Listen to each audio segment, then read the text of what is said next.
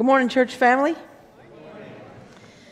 Today we will share together the word of the Lord, Exodus chapter 6 and 7 through verse 13. If you don't have a Bible, there's a Bible there in the pew in front of you, and you can turn to page 48 to follow along.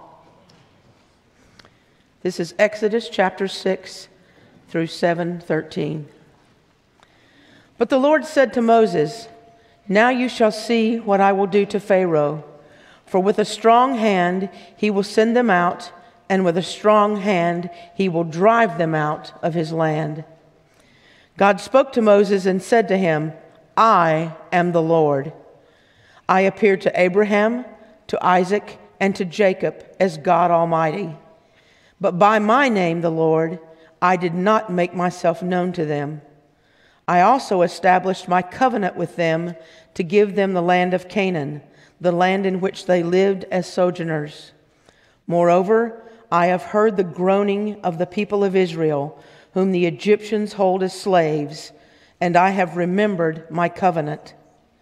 Say therefore to the people of Israel, I am the Lord, and I will bring you out from under the burdens of the Egyptians, and I will deliver you from slavery to them, and I will redeem you with an outstretched arm and with great acts of judgment. I will take you to be my people, and I will be your God, and you shall know that I am the Lord your God who has brought you out from under the burdens of the Egyptians. I will bring you into the land that I swore to give to Abraham, to Isaac, and to Jacob. I will give it to you for a possession. I am the Lord. Moses spoke thus to the people of Israel, but they did not listen to Moses because of their broken spirit and harsh slavery. So the Lord said to Moses, Go in, tell Pharaoh, king of Egypt, to let the people of Israel go out of his land. But Moses said to the Lord, Behold, the people of Israel have not listened to me. How then shall Pharaoh listen to me? For I am of uncircumcised lips. But the Lord spoke to Moses and Aaron and gave them a charge about the people of Israel and about Pharaoh, king of Egypt to bring the people of Israel out of the land of Egypt. These are the heads of their fathers' houses, the sons of Reuben, the firstborn of Israel Hanoch, Palu, Hezron, and Carmi. These are the clans of Reuben. The sons of Simeon, Jemuel, Jamin, Ohad, Jachin, Zohar, and Shaul, the son of a Canaanite woman. These are the clans of Simeon. These are the names of the son of Levi according to their generations Gershon, Kohath, and Merari, the years of the life of Levi being 137 years. The sons of Gershon, Libni, and Shimei by their clans. The sons of Kohath, Amram, Izhar, Hebron, and Uzziel, the years of the life of Kohath being 133 years. The sons of Merari, Mahli, and Mushi. These are the clans of the Levites according to their generations. Amram took as his wife Jochebed, his father's sister, and she bore him Aaron and Moses, the years of the life of Amram being 137 years. The sons of Izhar, Korah, Nepheg, and Kizri. The sons of Uzziel, Mishael, Elzaphan, and Sithri. Aaron took as his wife Elisheba, the daughter of Amminadab and the sister of Nahshon, and she bore him Nadab, Abihu, Eleazar, and Ithamar. The sons of Korah, Ashir, Elkanah, and Abiasaph. These are the clans of the Korahites. Eleazar, Aaron's son, took as his wife one of the daughters of Putiel, and she bore him Phinehas. These are the heads of the fathers' houses of the Levites by their clans. These are the Aaron and Moses to whom the Lord said, Bring out the people of Israel from the land of Egypt by their hosts. It was they who spoke to Pharaoh, king of Egypt, about bringing out the people of Israel from Egypt. This Moses and this Aaron. On the day when the Lord spoke to Moses in the land of Egypt, the Lord said to Moses, I am the Lord. Tell Pharaoh, king of Egypt, all that I say to you. But Moses said to the Lord, Behold, I am of uncircumcised lips. How will Pharaoh listen to me?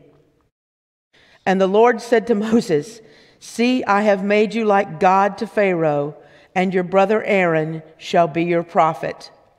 You shall speak all that I command you, and your brother Aaron shall tell Pharaoh to let the people of Israel go out of his land. But I will harden Pharaoh's heart, and though I multiply my signs and wonders in the land of Egypt, Pharaoh will not listen to you. Then I will lay my hand on Egypt and bring my hosts, my people, the children of Israel, out of the land of Egypt by great acts of judgment. The Egyptians shall know that I am the Lord when I stretch out my hand against Egypt and bring out the people of Israel from among them. Moses and Aaron did so they did just as the Lord commanded them. Now Moses was 80 years old and Aaron 83 years old when they spoke to Pharaoh. Then the Lord said to Moses and Aaron, When Pharaoh says to you, Prove yourselves by working a miracle, then you shall say to Aaron, Take your staff and cast down before Pharaoh, that it may become a serpent. So Moses and Aaron went to Pharaoh and did just as the Lord commanded. Aaron cast down his staff before Pharaoh and his servants, and it became a serpent. Then Pharaoh summons the wise men and the sorcerers, and they, the magicians of Egypt, also did the same by their secret arts. For each man cast down his staff, and they became serpents. But Aaron's staff swallowed up their staffs. Still, Pharaoh's heart was hardened and he would not listen to them as the Lord had said. This is the word of the Lord. Amen. Good morning. Thank you, Barb, for reading that and all of those names. Praise God for every one of them. We are in the midst of a sermon series in the book of Exodus. Uh, the first section of Exodus, the first 15 chapters from slavery to glory. Exodus is the historical account of how God faithfully res- rescued his people out of bondage and then brings them into his glorious presence. It's a, it's a rescue from, it's a drawing out, and it's a drawing to, to himself, to his glory, which means that though this happened a long time ago, it's still re- incredibly relevant to our lives. Why? Because we all need to be rescued. We all need the Lord to break the bonds in our lives, the bonds of sin and the bond of death, and to bring us into his glorious presence. That's why we keep saying over and over that the story of Exodus is not just the story of Israel's redemption, it is our story of redemption as well. Today, trust and obey our promise keeping God. If you've been tracking with us, or if you haven't, that's okay. Uh, you might know that God has already appeared to Moses in, in a burning bush, a theophany. His presence was there, and he reveals himself as the I am Yahweh. And then he commissions Moses go back to Egypt, go back to your people, and lead my people out of Egypt. And Moses wasn't quite convinced that he's the right man for the job, and he gives all kinds of excuses.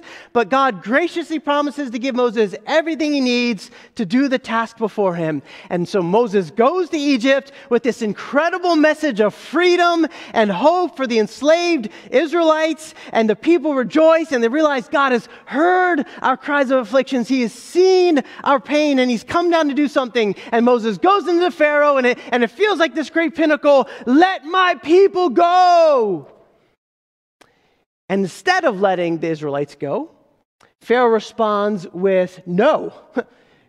and he says, Oh, you must have a lot of time on your hands if you're complaining about going out to worship. And so he, he actually adds cruelty to the people of Israel. He increases their suffering. And by the end of Exodus 5, it seems like God's plan to rescue Israel through Moses has failed. Pharaoh has won. It's gone from bad to worse, and the, the, people are crushed and upset. Moses is crushed and upset. And, and Exodus 5 ends with Moses crying out to God, asking really hard questions. God, why did you do this? Why didn't you save us like you said? You haven't delivered your people. At the end of chapter 5, he says, You haven't delivered your people at all. Moses is at a crossroads here. He's either going to walk away from God's call, maybe go back and hide in the desert again. Can he really trust God's promise and obey his word? What do you do when life doesn't turn out the way you hoped? What do you do when an unexpected trial enters your life? Maybe, like Moses, you feel like, look, I've been doing exactly what God has called me to do. I, I believe I'm doing exactly what God has called me to do. And it's not made life better, it's actually made life harder. You've been waiting for a godly man, but one never comes.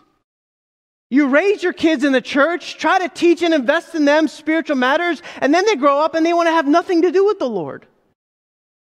You prepare for marriage and, and you've been dreaming about marriage, and then you find marriage isn't all that you dreamed it would be. You do everything you're supposed to financially to, pre- to prepare for retirement, and then you retire, and then you get a diagnosis, and everything changes. Or your child gets a diagnosis. It doesn't matter how far along you are in the Christian journey, you will find yourself in a place along the way where what you know about God and what you experience in life doesn't seem to match up. There seems to be a discrepancy. And my question this morning is what do you do? Will you keep trusting God's promises? Will you keep obeying His word? Or will you take a shortcut out? Will you say, you know what, I, I tried it God's way, now I'm going to try it my way? This is where Moses finds himself. And so, in response to all of these questions that Moses asked at the end of chapter 5, look what God says. Look at how he speaks and reminds Moses that he can be trusted and he must be obeyed. Lesson number one, excuse me. Remember that the Lord always keeps his promises.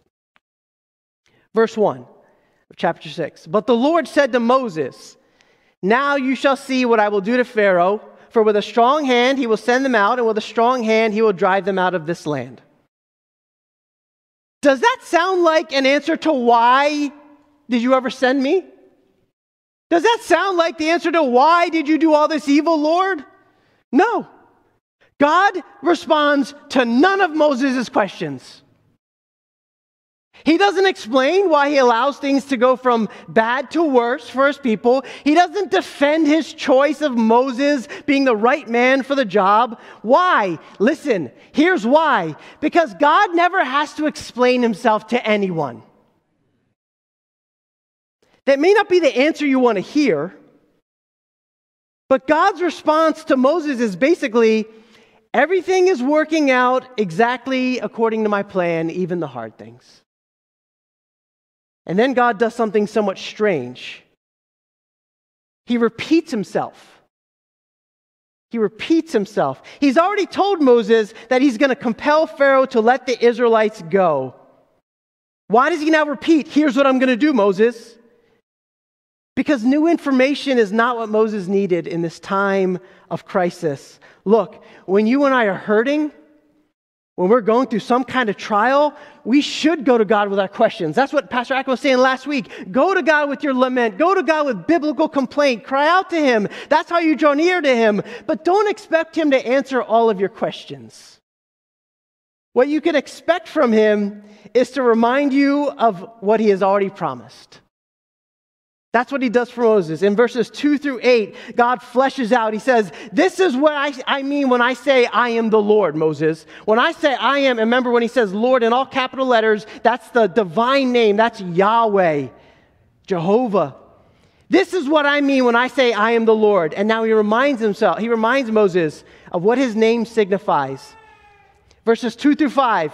Notice how God connects his name, the Lord, with his covenant promises. Verse 4 I have established my covenant. Verse 5 I have remembered my covenant. I am the Lord.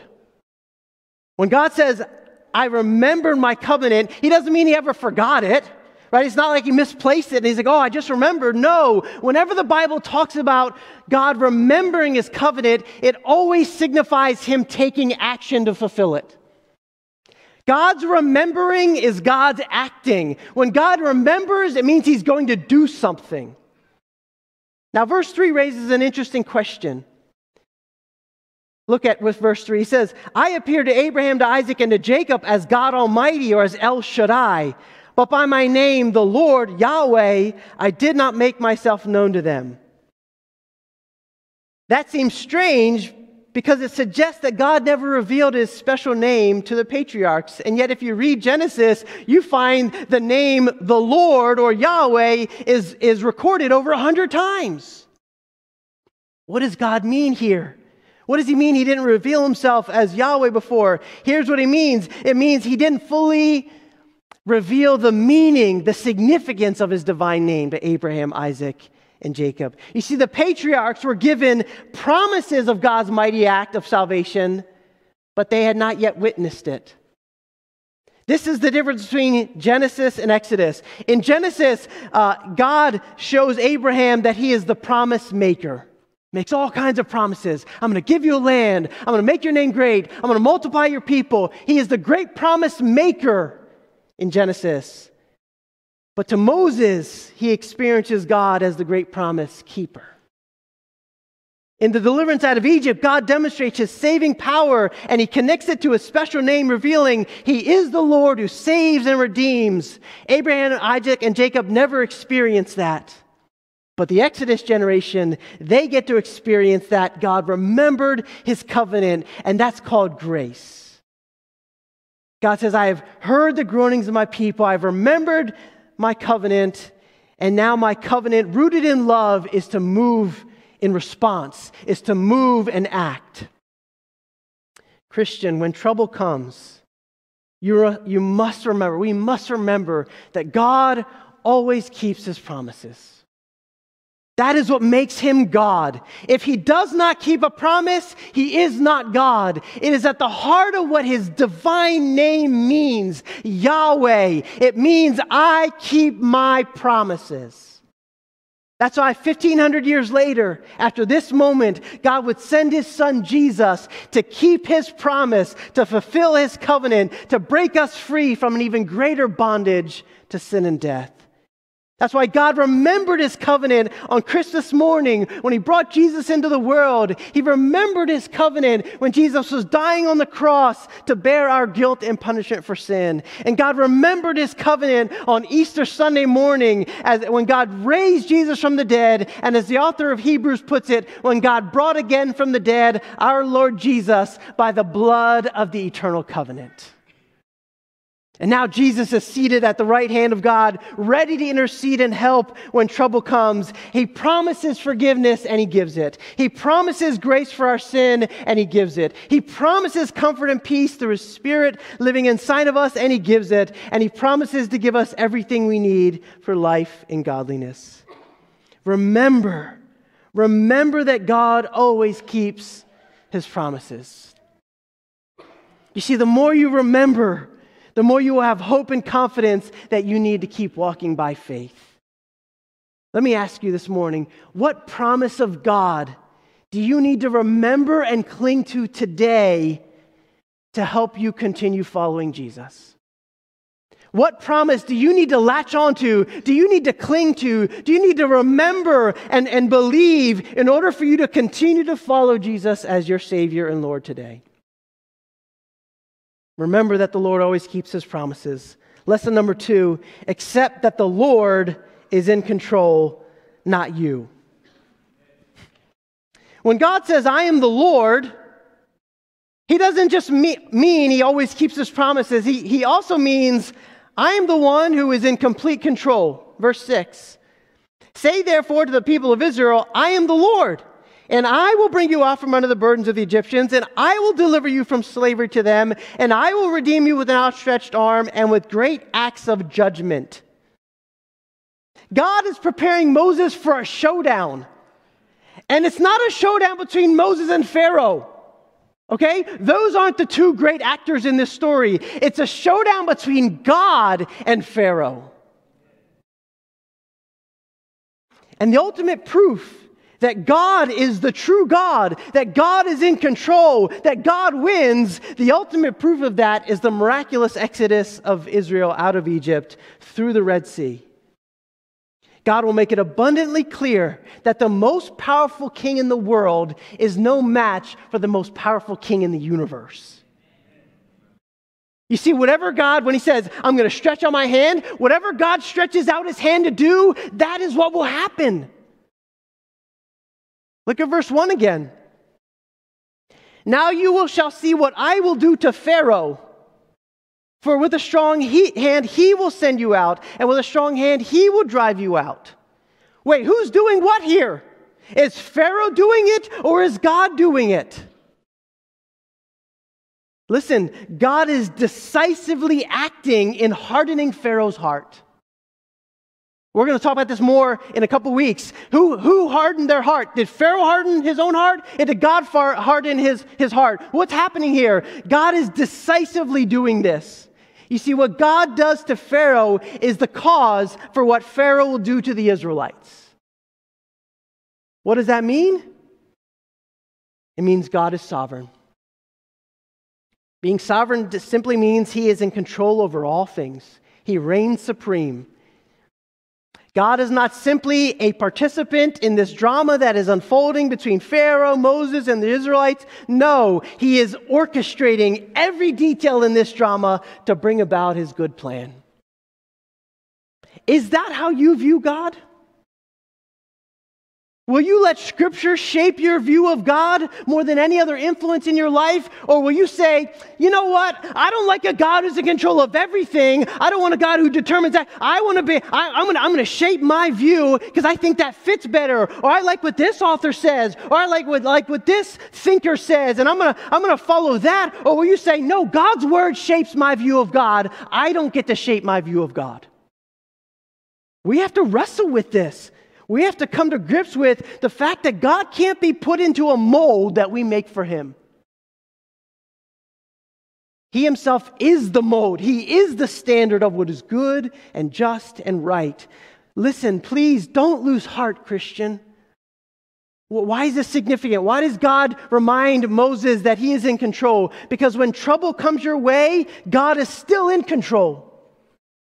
He is still working all things out for your good and for His glory. God rules over the affairs of, of, of, humanity.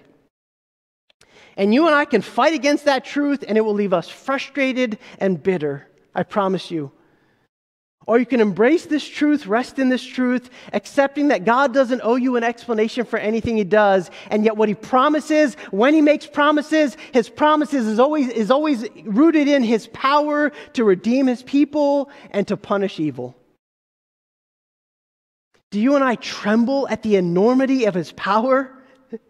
That everything that is going to happen is ordained by God, that is driven by God for the good of his people and not for their harm. He's saying, This is what it means to know me as the Lord, as Yahweh. That no matter what you're going through today, God is in control. No matter what Pharaoh you might be, you might have, who is working to make your life miserable, you say, My boss is like Pharaoh. My spouse is like Pharaoh. My kids feel like Pharaoh. My in laws, your neighbor, whoever it is. I can't begin to understand all that God is doing in your trouble or even in mine. But one thing I do know how I feel in a trial how I feel in the midst of, of a trouble, of a troubling situation, how I feel in the midst of a trial is a lousy decipher of whether God's plan is working. Moses shared God's promise of deliverance with the people, verse 9. And what do they say? It says they didn't listen to him because of their broken spirit and harsh slavery. Look, part of the challenge of the Christian life is that when you get saved, when you turn from your sin and you trust in Jesus as Savior, all of God's promises are now yours. The New Testament says all of God's promises are yes and amen. But here's the rub there's an already and a not yet aspect to those promises. There's an already aspect and a not yet. The already aspect is you are already forgiven. You are already made new. You are already unconditionally loved. You are already adopted into his family. You already have all shame that in from God's perspective all shame is gone. No more guilt. You have God living inside of you. That is already true. Amen. okay.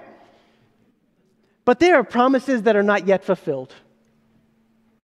Like the promise of unspeakable joy in his presence, the promise of no more sin, the promise of no more pain and suffering, the promise of no more death. Those promises are future. The problem comes when we think future promises are meant for us right now. God says, I'm going to deliver you, Israel. But life got much harder for them, not better, and that broke them. They forgot that they had to accept that the Lord is in control, not them. They had to wait for Him to fulfill His promise. Look, church, the wonder of the Christian life is not that our happy ending is immediate. The wonder of the Christian life is that our happy ending is guaranteed. It is. That's a blood bought promise.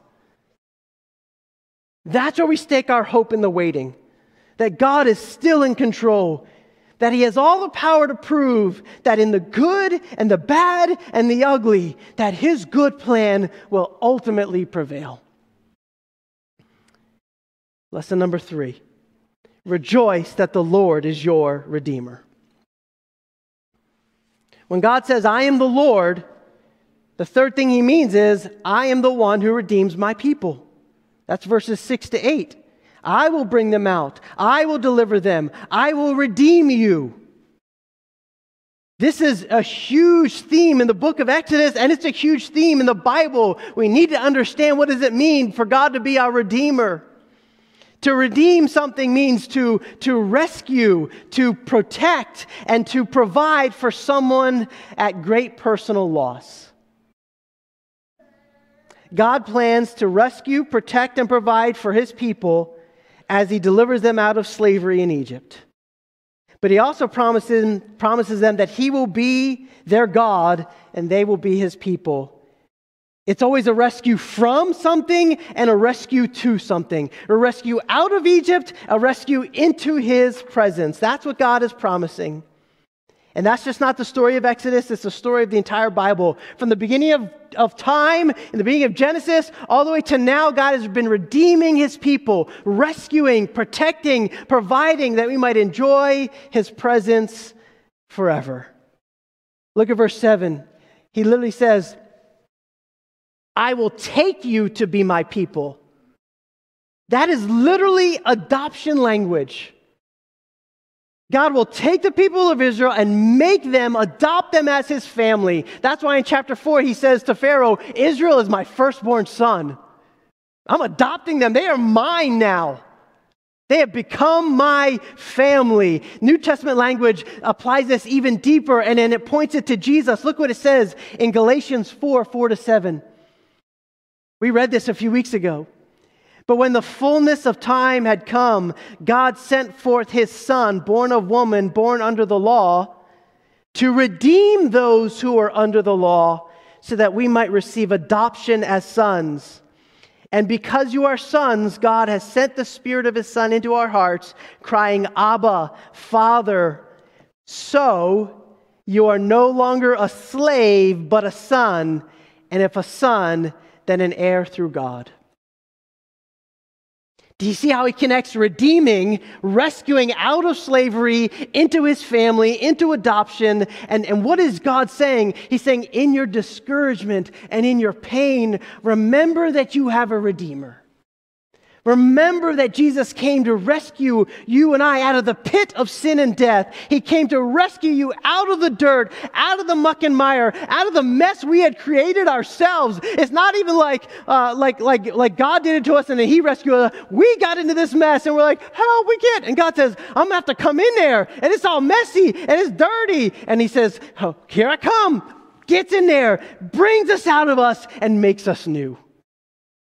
He makes us his sons and daughters. He redeems his people. And that means this it means you can trust him to love you and lead you and care for you every step of the way.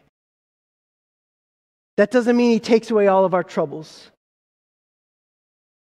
That's evident right here in this passage. But it does mean that He is still working in the midst of our troubles, even in the midst of our sin and our, our, our, struggles. He is still working to rescue, protect, and provide because He is our Redeemer. Do you believe that this morning? Might this lead to some level of joy, even in the, in the midst of pain? Paul says you can have sor- you can be ever sorrowing yet ever rejoicing, and you can only do that if you know that He is the Lord. I don't know, again, I don't know what you're going through. I know what I'm going through. I know life can be hard. I know marriage can be hard. I know parenting can be hard. I know work can be hard. I know being a church member can be hard.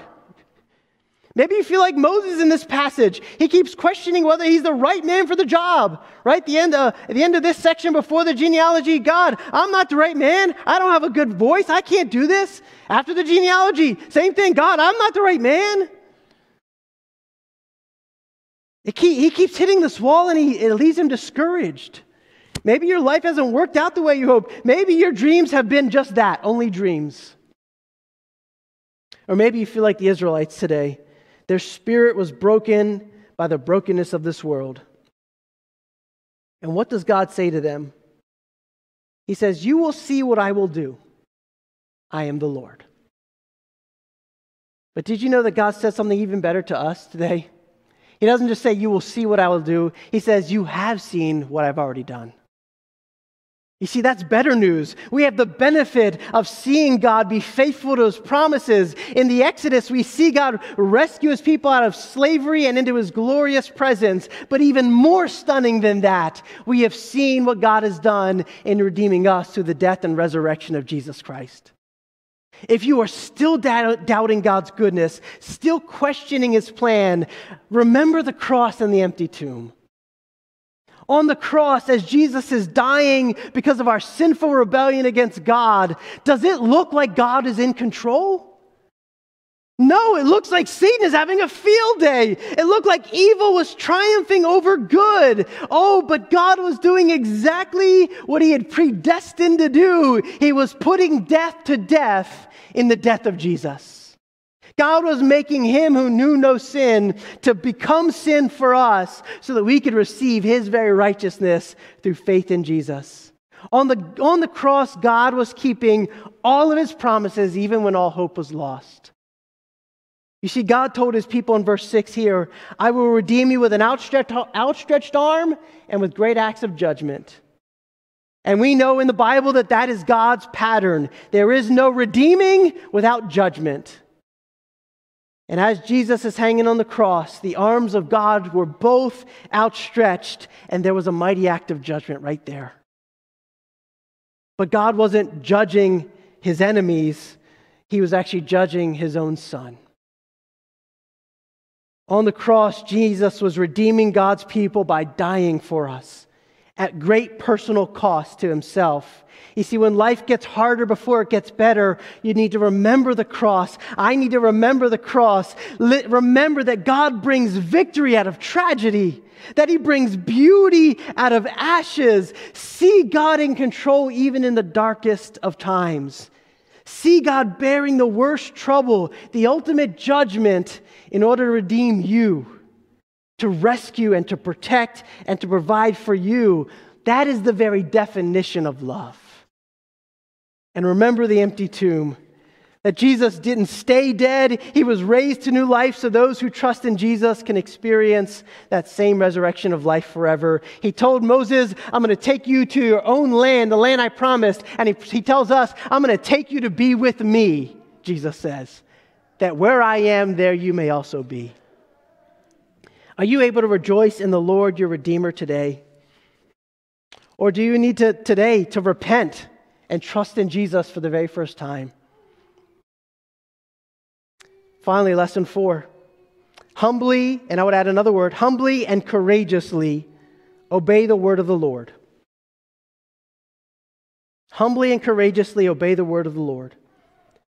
After Moses shares God's promise of redemption with the Israelites, they reject his message. And Moses again complains to the Lord If my own people won't listen to me, why would Pharaoh listen to me? But God makes it clear in verse 11 Go Tell Pharaoh to let the people of Israel get out of his land. And then there's this long genealogy which seems to come out of nowhere. And then the story picks right up after uh, with Moses being discouraged again about his inability to speak. Real quick, the genealogy. Here's why that's there it is there to authenticate Moses and Aaron as the leaders of Israel. It is there to authenticate that Moses and Aaron are true Israelites that they are the ones God chose to lead. That is why it says, These, in verse 26, these are the Moses and Aaron to whom the Lord said. It was they who spoke. It was this Moses and this Aaron. They're, Moses, they're God's men, they're God's chosen men. The people have begun to doubt these guys. They keep saying, Yahweh has spoken to us. And maybe they're thinking, well, this guy spent the last 40 years in the desert. What gives him the right to lead us? And this brief genealogy makes clear yes, there's nothing special about Moses and Aaron. They're jacked up just like you and I. But God calls them. He called them. And it doesn't even make sense. They're not even the sons of the firstborn. They're not sons of Levi. They're sons of Ru- they're sons of Levi, not sons of Reuben. He's not even the firstborn. Moses isn't. And yet God will use him. All the, all the while, you have Moses given excuse after excuse, but the Lord has none of it. Chapter 1, verse 7 You will be like God to Pharaoh. Moses, when you stand before Pharaoh, you will literally represent me and speak for me. You are my ambassador in whom I invest all my authority. That's why it's a showdown between God and Pharaoh, not Moses. No, God. Moses stands in the place of God, but it's, it's, a, it's a who's God? God or Pharaoh? And in verse 2 of chapter 7 you will speak all that I command you. Do you hear what God is saying? Moses, I'm not asking you to volunteer, I'm commanding you to go. God's commands are not invitations to dialogue, they're orders to obey. This is what it means to know Him as the Lord. When you read God's word, and he makes it clear this is how you ought to live. This is how I call you to live. Not for your punishment, but for you to live fully alive. When he calls us to live that way, you can share all your concerns with the Lord. You can say, well, if I do that, it might hurt me financially. It might hurt me relationally. I'm not, I'm inadequate to do that. How can I be a loving spouse like that? How can I be a dedicated employee like that? How can I be a respectful child like that? I don't know. You can tell God all the reasons why you don't have time to make disciples. Why you don't have time to invest in other church members. You can make all the excuses why you can't make it to church regularly, even though He commands you to do it. And you can do on and on and on. And God's not going to go, oh, wow, thank you for sharing that. Ah, it must be really hard. I might, maybe I'll change it. How about, how about just come to church once or twice a month? Maybe that is that, can you handle that? He doesn't do it. Maybe some of you should make disciples. You know what the Lord's going to say? He's going to say, Remember who I am, and now do what I say. My commands are for your good, First John says. And here's the crazy thing about Moses. After this long emotional roller coaster that he's been on, I'm not good enough. I don't have what it takes. Find someone else. God, nope, you're the right man. You're the one I'm calling. I know you're not good enough. It's called grace. You got to figure this out. No, no, no, no, no, no. Okay, what? Now what? After all his disobedience, what does he do? Chapter 7, verse 6. Moses and Aaron did so. They did just as the Lord commanded them. Verse 10 So Moses and Aaron went to Pharaoh and did just as the Lord commanded them. Do you see it? Moses and Aaron humbly and courageously obey. They do exactly what the Lord commanded them, even when it was hard, even when it was risky, even when they still had questions. And so here's where I'm ending. How do you react when God tells you what to do? Are you resisting His word in some way today? Is there something you need to do today to humbly and courageously obey His word without delay and without grumbling? Or will you continue to walk in disobedience, disregarding His word, disregarding the heart of God, disregarding the promises of God, disregarding the control of God, and disregarding the redemption of God, and say, I know better, God? You say, Well, I'm not doing that. We know we're doing that. Are you willing to ask the hard questions and say to your friend or your small group or whoever, Is there something in my life? That I need to obey right now, or maybe just you already know it. Obedience is always costly. But when you remember that the Lord's in control, when you remember that He always keeps His promises, when you remember that He has redeemed you lovingly and so powerfully, that this is what it means to know the Lord, Yahweh, He gives you what you need. He gives you what you need to walk in obedience. Church, will we together trust and obey our promise keeping God. Let's pray. Father, we love you and we need you. We invite you to work in our hearts. We invite you to, to right now remind us of who you are. Help us to remember promises that we need to cling to, to, to humbly accept that you are in control to rejoice in the salvation, the redemption you've given us. But God, right now, we, we know that it's one thing to, to believe these things and to rejoice in them, but it's another thing to live in them, to walk in them, to obey as a response of faith. We know this is what you're calling us to, Lord. I want to just cry out on behalf of my church family and admit that if we live the way you've called us to, Lord, it's going to cost us. It's going to cost us emotionally. We're going to feel the pain and the effects of walking with you, rejecting the things around us that are so alluring. It might cost us at work. Father, I pray that you'd meet us where we are right now, individually and as a church that we might humbly and, and courageously walk by faith and not by sight, because, because there are promises still yet to be fulfilled that will be fulfilled. Lord, we know there's a day coming when you will make all things new. You will wipe every tear away. Trials and trouble will be no more. Everything sad will become untrue. God, may that future day give us hope and strength for this day. For your glory, Lord, and for the beauty and the good of your people, I pray in Jesus' name. Amen.